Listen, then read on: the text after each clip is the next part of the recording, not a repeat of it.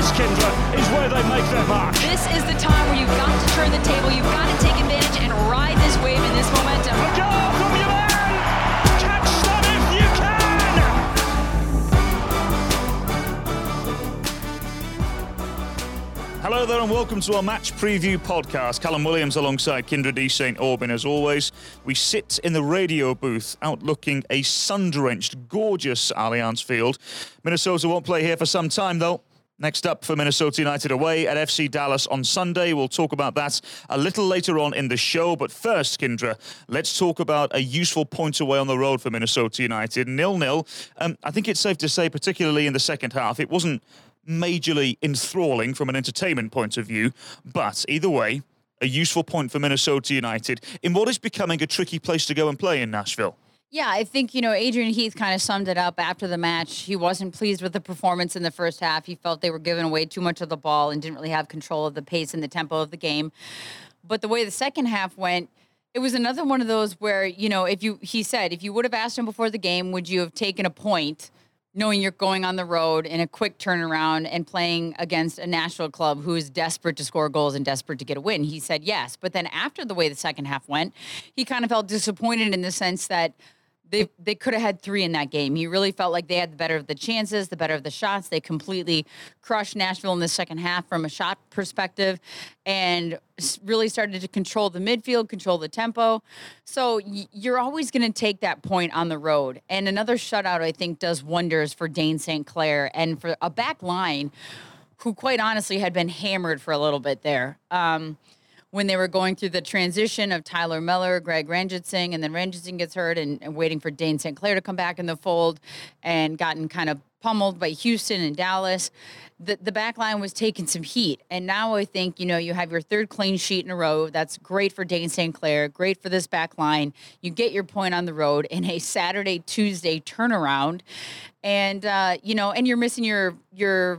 normal left back in Chase Gasper. You're missing Jan Greguš in the center of the park. Guys step up, they fill in. You did create some chances, and you come back home. You get five or six days of regen, recovery, game planning before you hit the road and head, and head to Texas to, to face F C Dallas. So ultimately, a useful point is probably the best way to describe it, and I think the other major piece is a clean sheet. I want to ask you about Ethan Finlay. We'll go there shortly, but you mentioned it there, Kyndra, the, the pieces that did fill in for Minnesota. Let me ask you about the performances of Aaron Schoenfeld, Ja'Cori Hayes, and a first glimpse at Bakaye Dibassy at left-back for Minnesota. I thought all performed admirably. I mean, Ethan Finlay, it's almost like you just feel like you know what you're going to get from him every time. Um, from an energy perspective, from a spark perspective, I mean, every player maybe has an off game here or there. That's understandable, a poor touch here or there.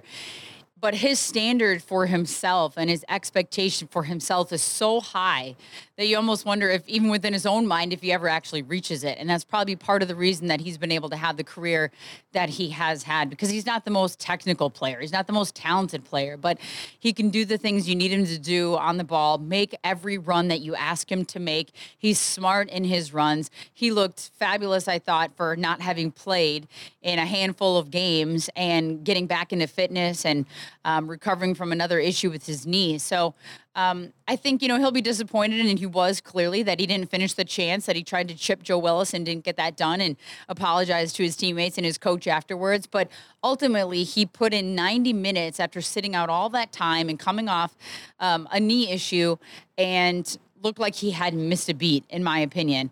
Now, I do think that time will tell as far as he continues to develop that chemistry with Reynoso, and and Reynoso is the type of player that will appreciate the kind of runs that Ethan Finlay makes, and um, over time they'll continue to develop that, and he'll find him. I thought Ja'Cori Hayes once again. A, f- a fine job in the center of the park. And it was different seeing him alongside Hassani Dotson without Jan Greguš, because I think the personality and the roles changed a little bit and was more in the the more normal four two three one rather than the four three three with the three sitting centrally. Um, I thought Ja'Cori and Hassani did well, more so in the second half than the first half, but controlling the tempo and um, kind of shutting down the midfield. I don't think Dax McCarty got on the ball much. I don't I don't think there were too many issues that were coming from the center of the park. And Bakaye Dibassy is, you know, did exactly what I think we expect him to do. Now, first fifteen, twenty minutes, thought he was up, trying to get up too much. I think he got excited there. And when you get an outside back that does like to attack, and all of a sudden they see these acres of space in front of him with maybe not a defensive responsibility, he wants to go forward and prove to everybody what he can do and why he's doing it and why Minnesota United brought it, brought him in, not just from a center back role. But I think he realized real quick he needed to stay home, focus on the defensive duties first. Then if you have an opportunity to go forward, you take it. But otherwise, with Kevin Molino sitting in front of you, you're not going to get a whole ton of help defensively tracking back. And they had an outside back in Alistair Johnson who was getting forward, whipping balls in. And um, I think Bakaye Dibassy developed into that role quite nicely in that left back position. So it's nice to know, again, you have that depth. You have that option on the left-hand side. What about Aaron Schoenfeld up front for Minnesota? I mean, I don't, I mean, I don't think it was good enough. Um It was serviceable. Maybe that's the best way to do it. And I'm not trying to, you know, take a shot at Aaron Schoenfeld. I mean, to be fair, he also hasn't played a lot in the last few weeks. He dealt, dealt with an injury for quite some time and then barely got any minutes. But again, this is what Minnesota United is presented with currently. We've talked all season about depth, depth, depth. And all of a sudden now all you have is Aaron Schoenfeld and Kei Kamara up top. And Kei Kamara was essentially getting the majority of the night off because it's a lot of games in a short amount of time. You want him fit and healthy. You're going to be going on the road to Dallas. And those two are going to have to share the load. And until Luis Amaria, we find out exactly what's happening with him. And Adrian has said, you know, you can rotate other players. Kev can play up there. Reynoso can play up there. You can put other players up top if you need to and, and change the shape maybe a little bit. But ultimately, um, I think Schoenfeld was serviceable, but he's no he's no major threat from an attacking standpoint. So then if what you're asking to do is to hold the ball up and keep possession, allow your teammates to come underneath and pressure from a defensive standpoint, you're the first line of pressure. I think he did okay at that. But ultimately, it's... It's not what you need from your number nine. I just don't think it's quite enough, but it, it did okay for being on the road in a quick turnaround against Nashville. From a positive point of view, you, you mentioned it briefly a little earlier on, a clean sheet for Dane Saint Clair again. That's three in a row. He looks very comfortable, but also in the centre of midfield as well, both the partnership and, and the, the duo of Hassani Dotson and Ja'Cori Hayes uh, seem to gather a lot of praise in the centre of midfield.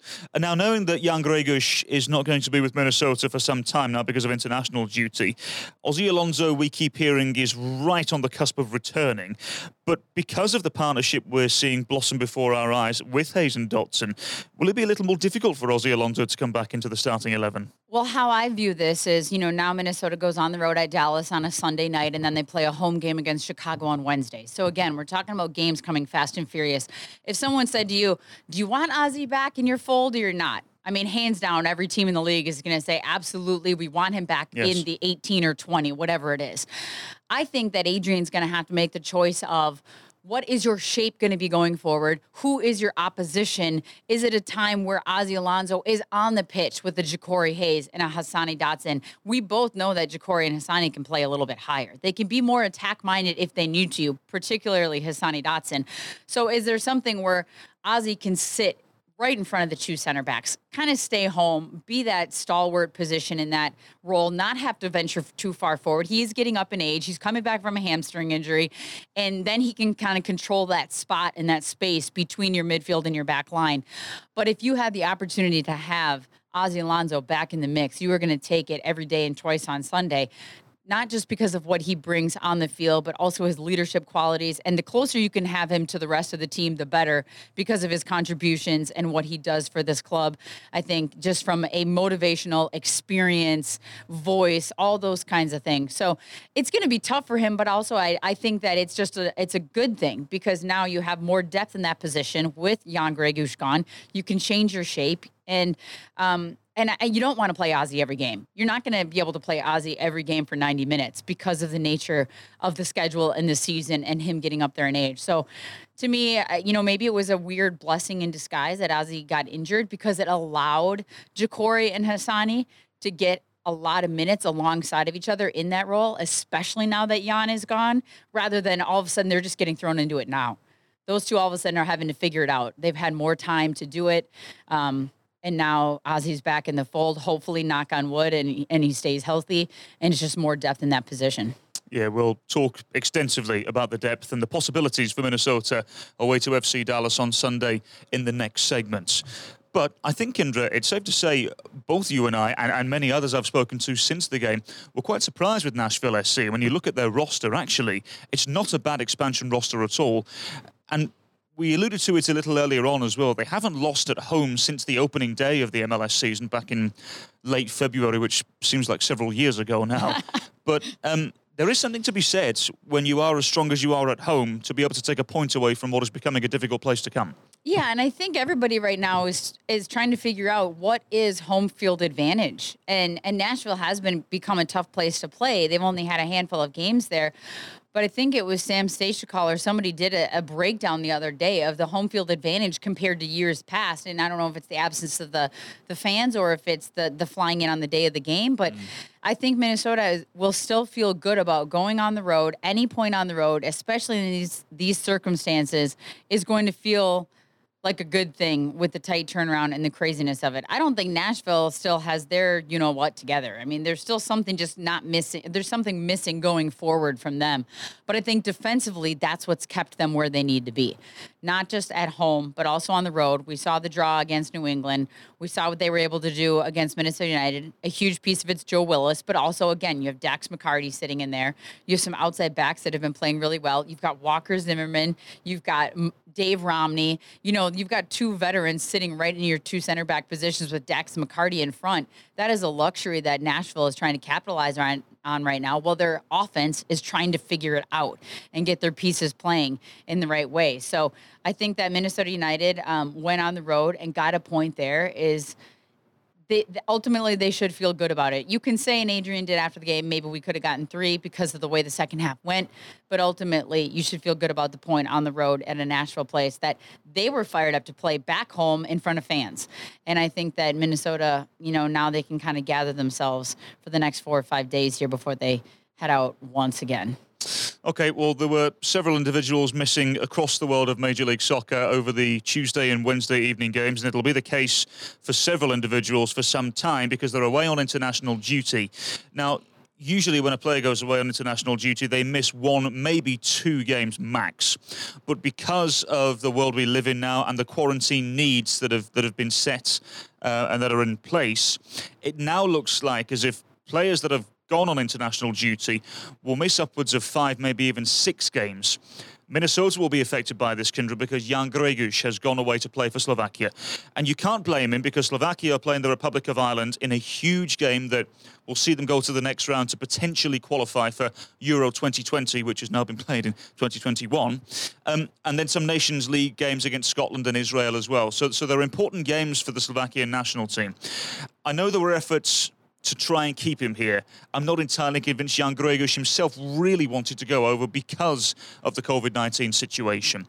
But either way, there's going to be a lot of shorthanded teams moving forward. Yeah, and I think, you know, it's tough to just look at each roster and go, well, how come that player got to stay, but our player had to go, you know, because of the very scenario you just pointed out. Every team is in a different position right now. A lot of these international teams and these national teams, I should say, are playing friendlies versus games that actually matter and are meaningful. I think Jan Greguš, for me, is a tough one because I'm not entirely convinced either that he wanted to go, but usually when your national team calls and they want you on the roster, you've got to say yes, because especially Jan Greguš, this might be his last chance in the fold, in the mix for a World Cup or whatever is to come for, for Slovakia, for him. So he knows that he can't really say no, even though it's going to mean six games, quite possibly, that he misses for Minnesota United.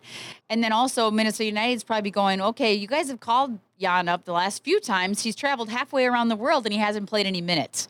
So if you're going to take him away from us for six games, why don't you throw him in a match and make it meaningful? So it's this weird kind of combination, um, I think, for both club and player and country of making these decisions going forward. Robin Lod didn't go because, as you said, Finland is playing in friendlies. They don't need – he doesn't need to be part of that squad. They're not trying to advance in anything. Um, so I think that – you know, ultimately it's probably all going to shake out pretty evenly for every every team in this window, in this time, for players that are missing or aren't missing, or some that got to stay back. We talked before about Rui Diaz being gone for Seattle. I mean, he's been a massive piece of their attack going forward. And, you know, they're fortunate to have a player like Jordan Morris and Will Bruin coming off an A C L, who might, you know, somehow just manages to score goals when he steps on the field. But that's a huge miss for Seattle. So every club is dealing with something. Um, and I just think that it'll all probably shake out pretty evenly. But honestly, I mean, it's more the nature of how long they're having to be gone. I mean, or miss games, I should say. Sure. It's just nuts the way it is right now. And it, it is what it is, as we've been saying for all of twenty twenty. Um, but ultimately, Jan Greguš, I mean, how many regular season games do we have left? Seven, eight? You know what I mean? I mean, he he's nearly going to miss the rest of the regular season until Minnesota United, if they do get to the playoffs. So that's the that's a tall task, and and that's where again we talk about Ozzie Alonso. Hopefully, he stays healthy, and Minnesota does have some depth um, in that position, but it's a big miss for Minnesota United. He's played every minute except for when he was, you know, suspended, I think. Yeah, and lots of players will be unavailable across Major League Soccer. I, I do wonder if that means we'll see a couple of internal trades around uh, M L S and um, maybe some bodies coming in from elsewhere. It's difficult to get international bodies in right now because of COVID nineteen. Yes. So I do wonder, I'm not talking about Minnesota, I'm saying across the mm-hmm. entirety of the league, I do wonder if we see a couple of internal trades because of this. Speaking of COVID nineteen, it's all we've spoken about really in twenty twenty, isn't it? Um, it has presented its challenges to just about everybody across the world in some shape or form. It seems as though the latest Major League Soccer club with issues are Colorado Rapids. Again, another one of their games suspended or at least postponed and called off for the time being, meaning now they've got three games to make up. This is going to cause a problem for Major League Soccer moving forward. It's going to be a big-time problem. It already is a big-time problem, and our stat graphic guru, Bruce Wolf, you know, sent us a nice little one-sheeter earlier today kind of pointing out the issues that M L S is now going to have to figure out because of this, because of the fact that Colorado, and you and I talked about this, I believe it was in the post-game show, they had already, I think they didn't train from September twenty-fourth until October fifth was the first time even the team was back in training.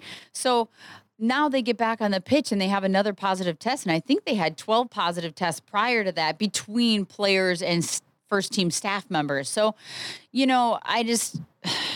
I don't know what you do to solve the problem, because you've already having to make up three games. That's that's said and done. If they can make up the three games, meaning not just Colorado, but also whoever they were supposed to play in the match. Um, where is that going to, where are you going to find that in the calendar? When you're already playing a tight schedule and everybody's playing, you know, midweek plus a weekend game, you're traveling in on the day of, where is M L S going to find that for these teams and have it be a real fair shakeout? To me, it kind of seems like, what does twenty twenty end up being for M L S? What, what does it look like? We've talked in the past about Supporter Shield, like that already kind of seems, you know, silly because it's a shortened season and everybody's, you know, some teams are playing weaker opponents more than others. But what does that mean for twenty twenty and what this champion will look like even ultimately? I mean, does Colorado end up getting disqualified if they, if they continue to have positive tests and they're not able to train, and then they're affecting other results, meaning their opposition can't, you know, play the games? And it just affects the schedule in a negative way, and it puts other people on hold because of your current individual situation with Colorado. So I don't know. It's just, it's kind of a mess. And again, I don't envy the schedule makers for M L S. Um, I didn't when they came out of the bubble, and I don't now. And we knew ultimately these are issues that could happen um, with the coronavirus still, and people are in their daily lives. I mean, they are no longer in a bubble. It, you know, it was bound to happen. But when you already had this many games in close succession, that means you're just missing and postponing more games, and it's going to be a real challenge going forward. And and hopefully that's, you know, that's all we see. And, um, you know, because I think New England maybe had a positive test. We know Nashville had a positive test um, before they went to New England. So there's other teams that have dealt with it, but on a much smaller scale. So I don't know. It just seems like a mess. And um I don't know how M L S is going to resolve it. I mean, what do you think? How do how do they resolve, do they make up the games that this continues on? And, you know, they're I, not even training. I, I don't know, because you can't you can't look towards the end of the regular season and call it decision day now when exactly. when Colorado could potentially have several games to make up. You know, it's just the league are going to have to perhaps abandon that sort of notion. It, it, it won't work. Um, I don't know, because it's such a unique frustration um, and issue to deal with. I, I really... I don't know how the league are going to get around it. You know, are there other opportunities for, for Colorado to potentially play on, on a Tuesday like Minnesota did um, this past week? Um, I, I don't know. I, I really don't know. Um, but the league are going to have to figure something out.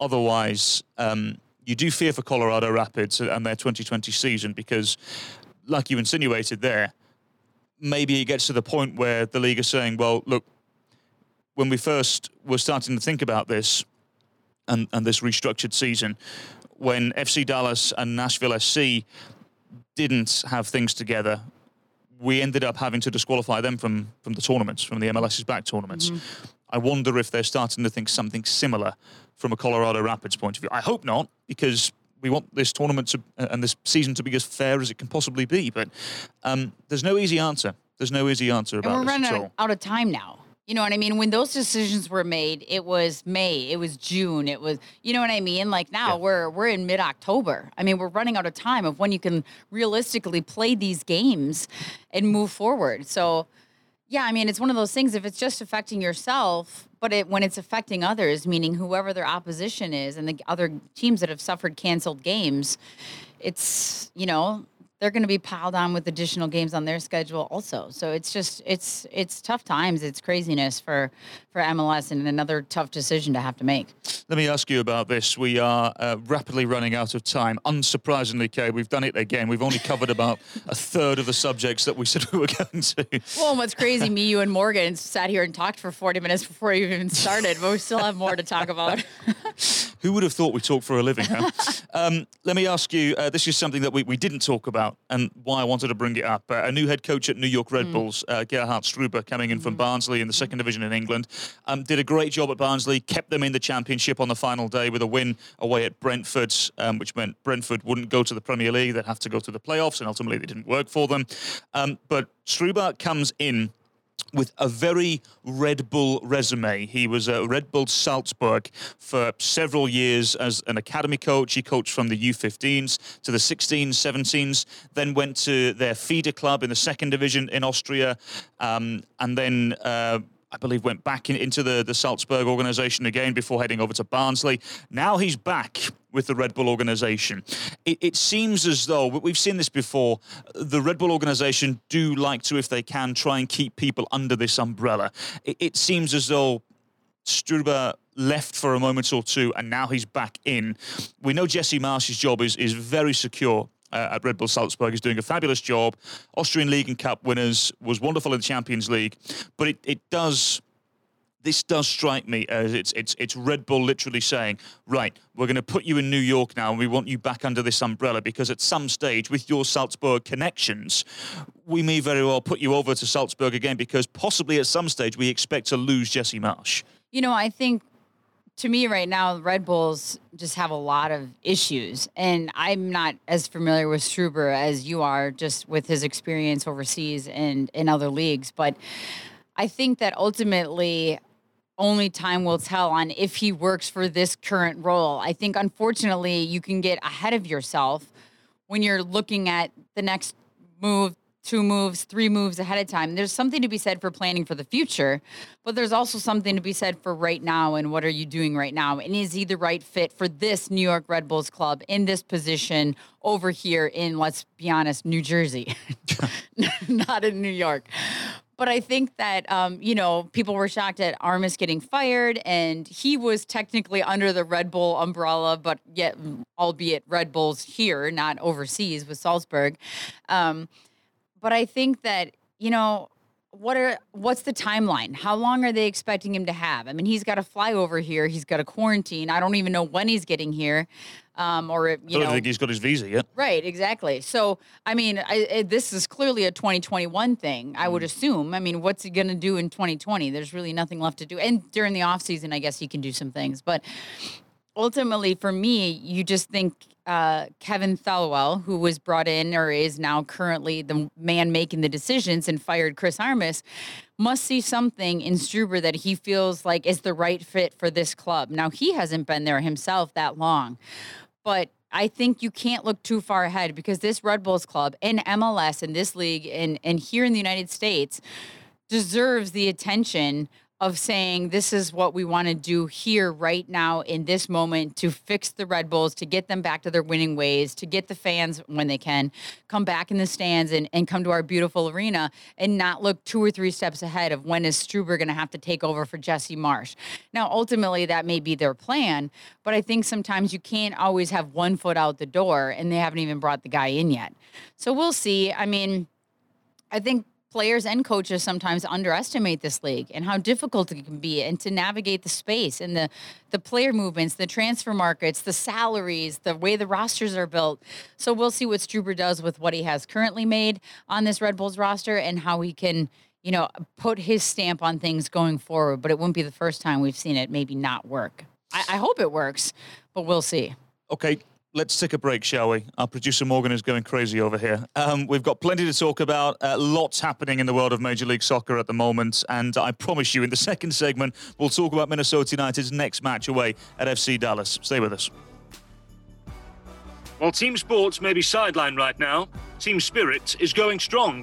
Allina Health and Minnesota United have teamed up to support the frontline caregivers at Allina Health. Learn how you can help by visiting allina health dot org forward slash caring for caregivers.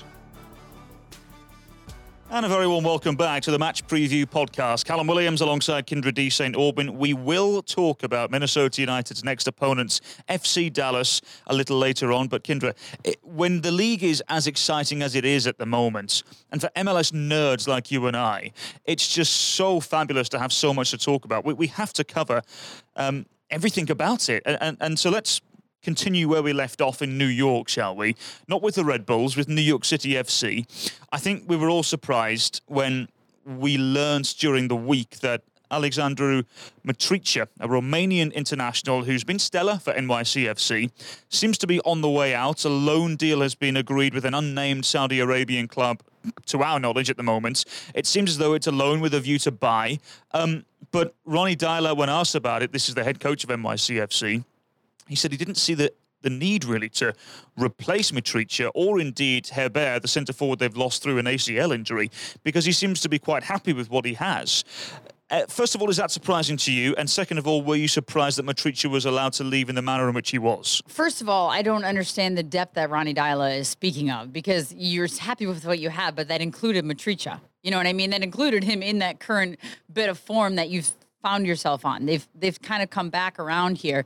Um, but I and I, I just think that this is one of those situations to me that when we first heard this and you sent the text about it, once the news kind of came out, it was like, how in the world? Why, why would this happen? Why would they do this? You know, why would this? And especially at this time.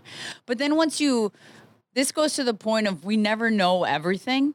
And you never know everyone's personal circumstances if the club is doing a favor. Because reading articles that they are expecting, him and his wife are expecting their first child, and this will bring him back closer to his wife, who is still in Romania.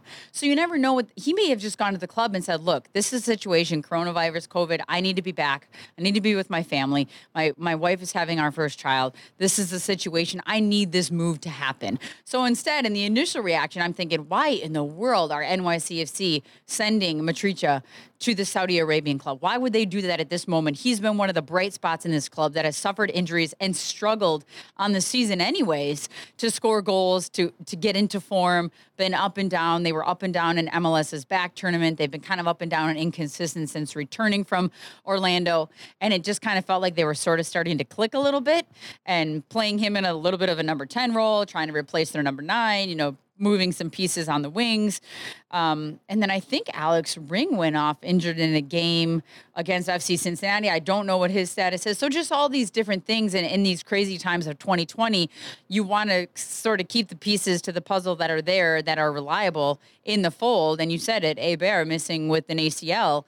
Um, but again, I would guess being on the outside and looking in and reading the information that it's more about the personal side of things and not just the soccer football side of things, that this decision was made at this moment in time in the best interest or for the player rather than for the club. And Ronny Deila, I think he's going to try to speak positively of it because he doesn't want to throw anybody under the bus. He's trying to respect Matricia and his personal wishes and say, look, we're going to have to move on without him, and this is what we need to do, and these are the players we have, and unless they make another move or an internal inside M L S move, this is what they're going to have to go forward with and try to make a run for it. Let's stay in New York, shall we, for this uh, next subject, although it is uh, from a negative point of view, from a New York standpoint. Gonzalo Higuaín, mm. off the mark for Inter Miami. If you, the listener, have not seen this fabulous free kick from Gonzalo Higuaín, I plead with you to go and have a look and find it somewhere. It's out there. It is wonderfully struck. And Kyndra, not a bad way for Gonzalo Higuaín to make his mark in Major League Soccer. This is why he earns the big bucks. Well, how about redemption, though, after the missed penalty? Yes. You know what yeah. I mean? It was like that thing went viral in their last match. And now this way, this one goes viral from this match. And it was, it was a beauty of a goal. It was a beauty of a strike, and Twitter was blowing up. And if you are a soccer fan and you are an M L S fan and you have not seen this goal, then you are living under a rock because it was everywhere last night, and deservedly so. This is why it gets the paid paid the big bucks. But for more importantly for me is we kept talking about Gonzalo Higuaín and what could he do to this Miami roster? What is he going to be able to contribute? How can he carry the load? How is he viewing his role um, amongst this club? And we talk about Matuidi as well and what he brings to the team. But ultimately is can they start putting results together consistently? Because yes, you're going to be on the highlight reel. You're going to be in the, you know, the Sports Center top ten for that finish. Um, but what can you do as a club going forward, and what is remaining of a really wonky twenty twenty season?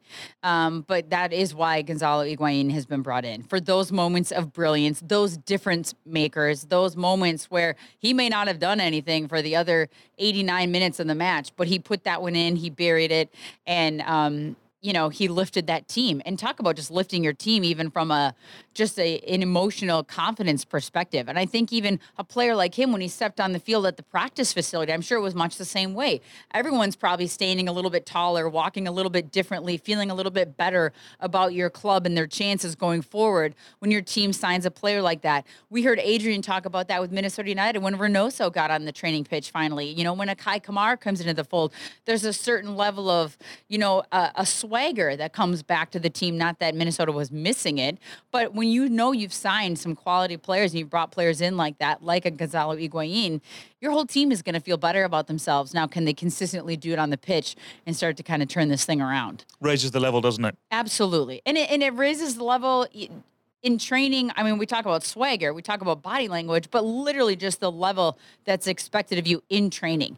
And those kind of players, you know, they they expect perfection. They know it's not going to be perfect every pass, every run, every finish, but there's a certain level that they are accustomed to, that they demand of others, they demand of themselves, and it will bring up bring about the case, you know, going forward, and it does that for Miami. Okay, let's go from one Argentine to another, shall we, at the other end of the country, from Gonzalo Higuaín to Guillermo Barros Schelotto.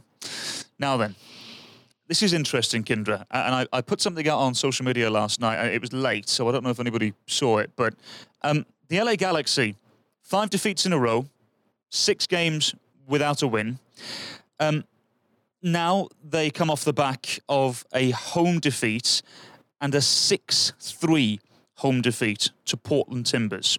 Now, uh, this uh, I'm right on the edge of making this a rant here, which I don't want to do, but but um, l- let me tell you from, from an international perspective, right? Because I want to get your American perspective, but from an international point of view, the L A Galaxy are still very much viewed as one of, if not the, American soccer powerhouse. Um, they are always going to be the team that signed David Beckham. They are always going to be the team that brings in the big superstars. That is how L A Galaxy are viewed across the world. So with that comes a certain expectation. With that comes what you would expect from a, a, a side you would identify as a big club. I, I consider L A Galaxy a big club. Now, my question to you is, after the results that I explained, the six three loss, the run of results that they've had, do managers at big clubs survive this type of run and that type of thumping at home? I'm so confused about L A Galaxy, because when we talked about them and M L S is back and they came out of the bubble and we were saying Guillermo Barros Schelotto should not have a job by next week. What is going on here? He's not the right fit. This is something is just not right with the piece. I mean, they have Christian Pavone. I mean, look at the talent, Sebastian Lletget. They've got so many good pieces. Um, you know, they, they tried or they are or they have Chicharito, you know, Javier Hernandez in the mix as well. What is going wrong in L A Galaxy? What is going wrong with this club? And they've been overtaken in the city by L A F C. Well, all of a sudden, they rattle off these wins. They look good. They're attacking. They're passing. They're putting the pieces together. They're playing some of their young guys. Everyone's high on L A Galaxy again. Maybe they've got something going here and something going right.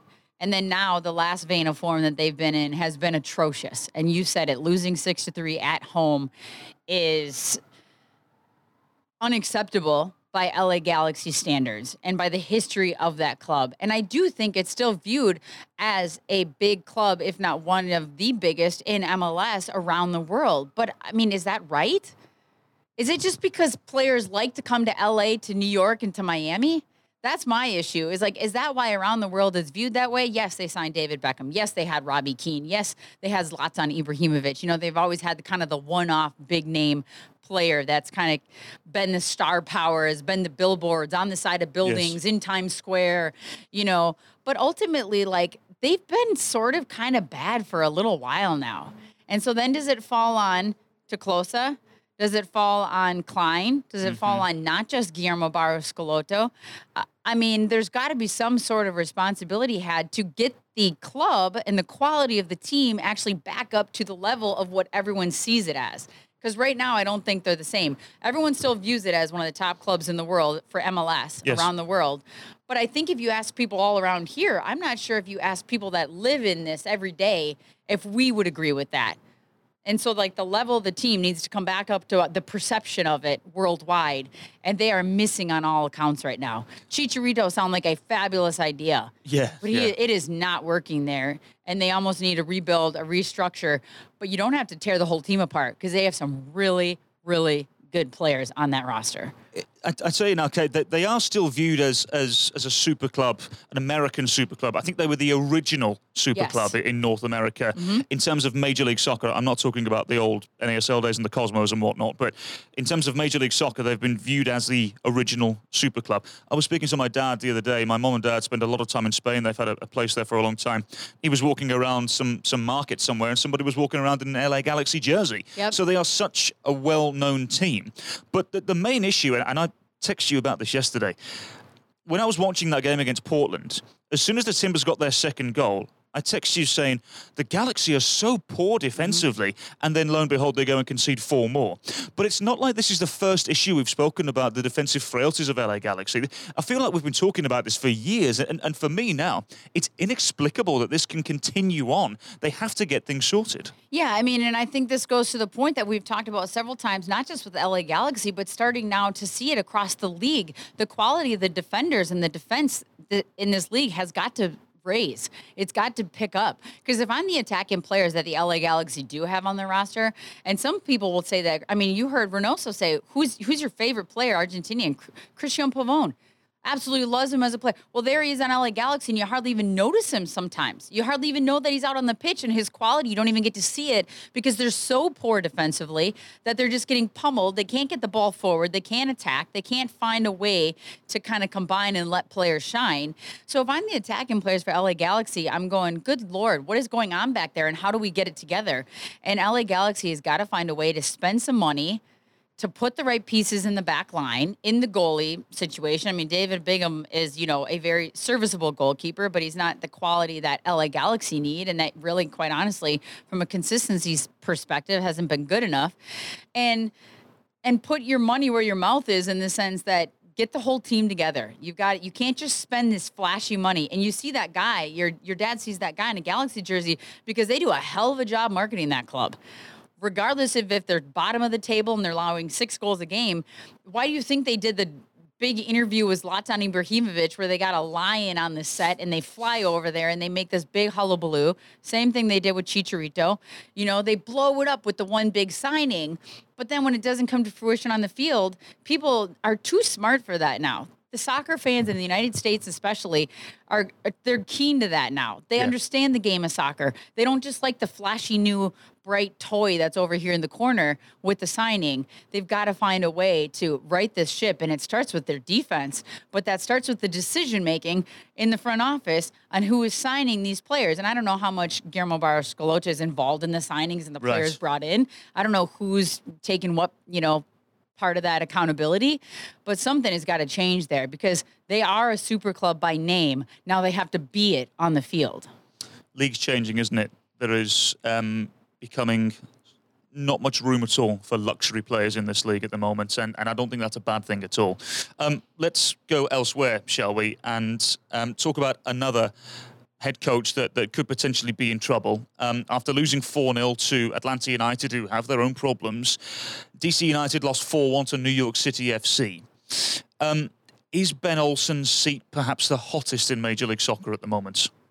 Well, you know how I feel. I would think it is. I mean, his seat's been toasty warm now for a few, a few weeks, if not a month. He's like, he's got his seat heater cranked up to high. Um, But again, there's, you know, how many times have you reminded me he's a club legend, and you're a club that's D C United who just built this new soccer specific stadium right in the heart of D C, you know, again, a shiny new toy over there with the stadium. Um, and, you know, your reputation, though, I think can only go so far. And we've seen that not just in M L S, in every sport around the world, around the country, that, yes, you can be a legend in your own right, whether it's as a former player, as a coach of another club. But at some point, you have to provide the results. At some point, winning is what keeps you in that position. And I think Ben Olsen's time there may be up, not because he's not still a really great coach, and tactically he might still be amazing, but if no one is listening to him in that locker room anymore, what is the point? Your tactical genius, your coaching awareness, your motivational abilities are going in one ear and out the other. And so I think for me, it's just one of those things that you have to accept it when it's time. You have to be able to accept when it's time, and it's time to move on. D C United needs to accept that with Ben Olsen. That is not to take anything away from what he's done in his past as a coach and as a player at D C United. But I think now his time has come to move on. And, you know, if players aren't responding, then it's time to move on. If his message isn't getting across, it's time to move on. And it seems like it's showing that way on the field. I don't know what's going on in that locker room. I don't have any inside sources. But just, you know, being a former competitor yourself, you know what that, you know what that feels like when the message just isn't getting across. Okay, let's live up to the name of this podcast, shall we? The Match Preview Podcast, and talk about Minnesota United's next game away to F C Dallas. Before we even break it down, I want to know your prediction. Is Minnesota finally going to get a win at Dallas? Do you know, I... um In in my opinion, uh, I I uh, I would take a point. I really would take a point. Okay. But no, so, so in all seriousness, since Minnesota last played F C Dallas, I, I mean, uh, are we are we describing them as inconsistent? Because they've not been great. They've not got too many wins. They've had a handful of draws and losses. Um, it, it's not been the most uh, consistent spell for F C Dallas since these two sides last met. But, Kyndra, that doesn't mean they don't have threats. Um, We only have to go back to the last time Minnesota played at F C Dallas, and uh, Juanma Metenier had a, a nightmare of a game going up against Fafa Pico, who we're assuming will be available. Barrios, you would assume, would be the other side. Recalde, the new Colombian number ten, seems to have settled in well, which means a lot of service for Franco Jara as well. Um, no doubt this F C Dallas side have got plenty about them, especially when they play at home. This is not going to be an easy task for Minnesota. Well, and, you know, we can look at the game, which just happened last night. They end up losing two nothing to a shorthanded Houston Dynamo. Um, and I believe that was, was that on the road in Houston? Yes. I believe it was on the road in Houston because we just talked about their home dominance. But prior to that, they were a two two draw against Columbus, and that game was at home. So they have had the ability to get results against teams when they're at home. There is something about... which I haven't figured out what the home field dominance is at Dallas, because I think they do allow people in the stands, but it's really not that much different than when when they were allowed full capacity and the same amount of people were showing up in Dallas. Wow. Well, I mean, let's be fair. We've gone there and said they have this beautiful pitch, the stadium, they have the Soccer Hall of Fame, and nobody is coming to the games. And Dallas was good. I mean, back in under Oscar Pereja, making the playoffs, Supporters Shield, you know, U S Open Cup, all those things, getting the results, and people still weren't coming to the game. So how do they have this home field dominance? I haven't figured it out, except that it's the temperature, it's the climate, it's the conditions in which teams are having to play in. And that was a huge piece for me the last time Minnesota United went there. I think I'd never seen Rommel Metaneer look as poor as he did in that match. I actually said to you during the game, I think it was during a commercial break, I hope he has the flu or something, because I've never seen him look this poor and this tired and this out of form. That is not what we are used to seeing from Rommel Metaneer. He'll want some redemption against if Fafo Pico is playing in that game. And I think it gets to the point now where Minnesota United can't get in their own head when they head on the road to play this F C Dallas side, because they know they've never won a game there. In this iteration of M L S and this club, there's only a couple people, Michael Boxall and Kevin Molino, that have been with this club now since twenty seventeen, except for Brent Coleman, who's now back in the fold as well with the roster and the coaching staff. So they, they're going to finally go down there and say, is this going to be the time that we can put these attacking pieces together? We can use a player like Emmanuel Reynoso to combine, to get forward, a Kei Kamara who can finish in the box, who can help create and support, and then get some wing play from Ethan Finlay or Robin Lod, who had the entire night off the other night against Nashville, and hopefully be a little bit fresher for it. And you still have a really stern, solid back line. But somehow, some way, this F C Dallas side finds wins at home. They find goals. Minnesota has been thumped there now a, a number of times, uncharacteristically in some cases. And um, I think they're going to really rely on some of the pieces that maybe didn't play the other night in Nashville, because, again, quick turnaround, another game next Wednesday um, at home against Chicago, and rely on a on a Marlon Harrison or Raheem Edwards to, you know, possibly come off the bench and and give some reprieve to some of the other guys, and a Kei Kamara to go back up top since he only played uh, twenty minutes or so the other night. Um But, you know, F C Dallas, Luchi Gonzalez, I mean, he's familiar with every player on this roster because they're all homegrowns. They're all young guys. And then they've got their veterans that they just rely on. They've got Hollingshead, who can pretty much play anywhere. They've got Barrios, who we talked about. They've got Frank O'Hara, who now seems to be finding his groove and struggled early on with them. Got thrown in the mix in a weird time of twenty twenty. And then Riquarte, who I don't know if I'm saying his name right, but I tried. Um, who looks really solid to me. I mean, he came on for a couple minutes here against Minnesota United and created their best chances they had um, on the night, I think. It looks comfortable on the ball, can take a beautiful set piece. You can see his quality, again, a creator, um, and works defensively, very similar to a Reynoso in that position. I don't know, Cal. Is this the time? Is this the time Minnesota comes away with a victory? Well, let me ask you this as well, because limited substitutions were made, obviously, in Nashville. That would perhaps insinuate that we would see the likes of Raheem Edwards, Robin Lod, Kei Kamara starting for Minnesota United. I, I think right now you probably start Reynoso as much as you can. Obviously, he had a lot of time off before coming here to Minnesota, and, and now he's starting to look sharp. Um, but apart from, from that, Kay, are we expecting any other major adjustment? Because they've had a good couple of days training now leading up to this game away at F C Dallas. Well, you know, this is the challenge, I think, for you and I when we're not privy to training, is that we don't know how everybody came out of that Nashville trip, because Kevin Molino and Ethan Finlay did play the full ninety-whatever minutes that they played in that match. And Kevin Molino had been dealing with an injury and was just returning to form. Ethan Finlay just returned from a long stretch of an injury. So how did they feel the next day? How do they feel the next couple days, even though you have three, four, five days before your next match? Because to me, if I'm Adrian Heath and against a Western Conference opponent and on the road, you're going to want to throw your best eleven out there to start. You're going to want to start with your best eleven and see what they can do. Now, does that mean a halftime substitution? Does that mean a sixtieth minute substitution where you see Raheem, you see Marlon? Um, I would assume Kei Kamara is going to start and not Schoenfeld, but you have that option off the bench. Reynoso, again, will play as many minutes as, as you can see available for him. But ultimately, you want to go and get the points on the road, but you also know that this is a tumultuous, crazy October that's going to lead into the first, possibly second week in, of November, um, with the way decision day might be shaping up here. And you've got to try to balance the schedule with your talent, with your depth, and uh, still try to get the points. I mean, that's that's Adrian Heath will be the first one to tell you that's what he gets paid to do, is balance that and try to figure out to get the best out of the guys that you have on the roster and move forward and still get results and keep everybody healthy. That's a tough task, especially during this schedule. If I'm him, I throw the best eleven out there and I bring those other guys off the bench maybe at halftime, maybe, you know, forty you know, sixtieth minute, if you can get sixty minutes out of Kevin Molino, if you can get sixty minutes out of Ethan Finlay, who's coming back from injury, mm-hmm. and um, we'll see what Ozzie Alonso looks like. I was going to say, what is the best eleven? Um, I think it's Kei Kamara. I think it's, oh, man, that's a tough one with Robin Lod back in the mix and having a full night off.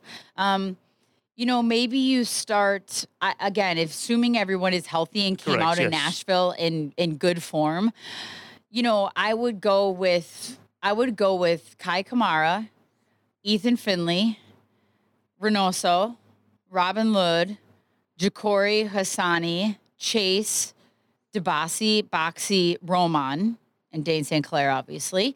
And then you have Kevin in an availability, a massive luxury to have him, a player of his quality, come off the bench to either spell Reynoso, because we don't know, you know, he's played a lot of minutes, mm-hmm. or an Ethan Finlay. And then you still have that fantastic attacking standpoint in the middle of the pitch. Um, that's what I would go with to start the game. Okay, well, you can join us on Fox Sports North from seven p.m. You can also listen to the game on Score North as well with Dan Terhaar and Johnny Harrison.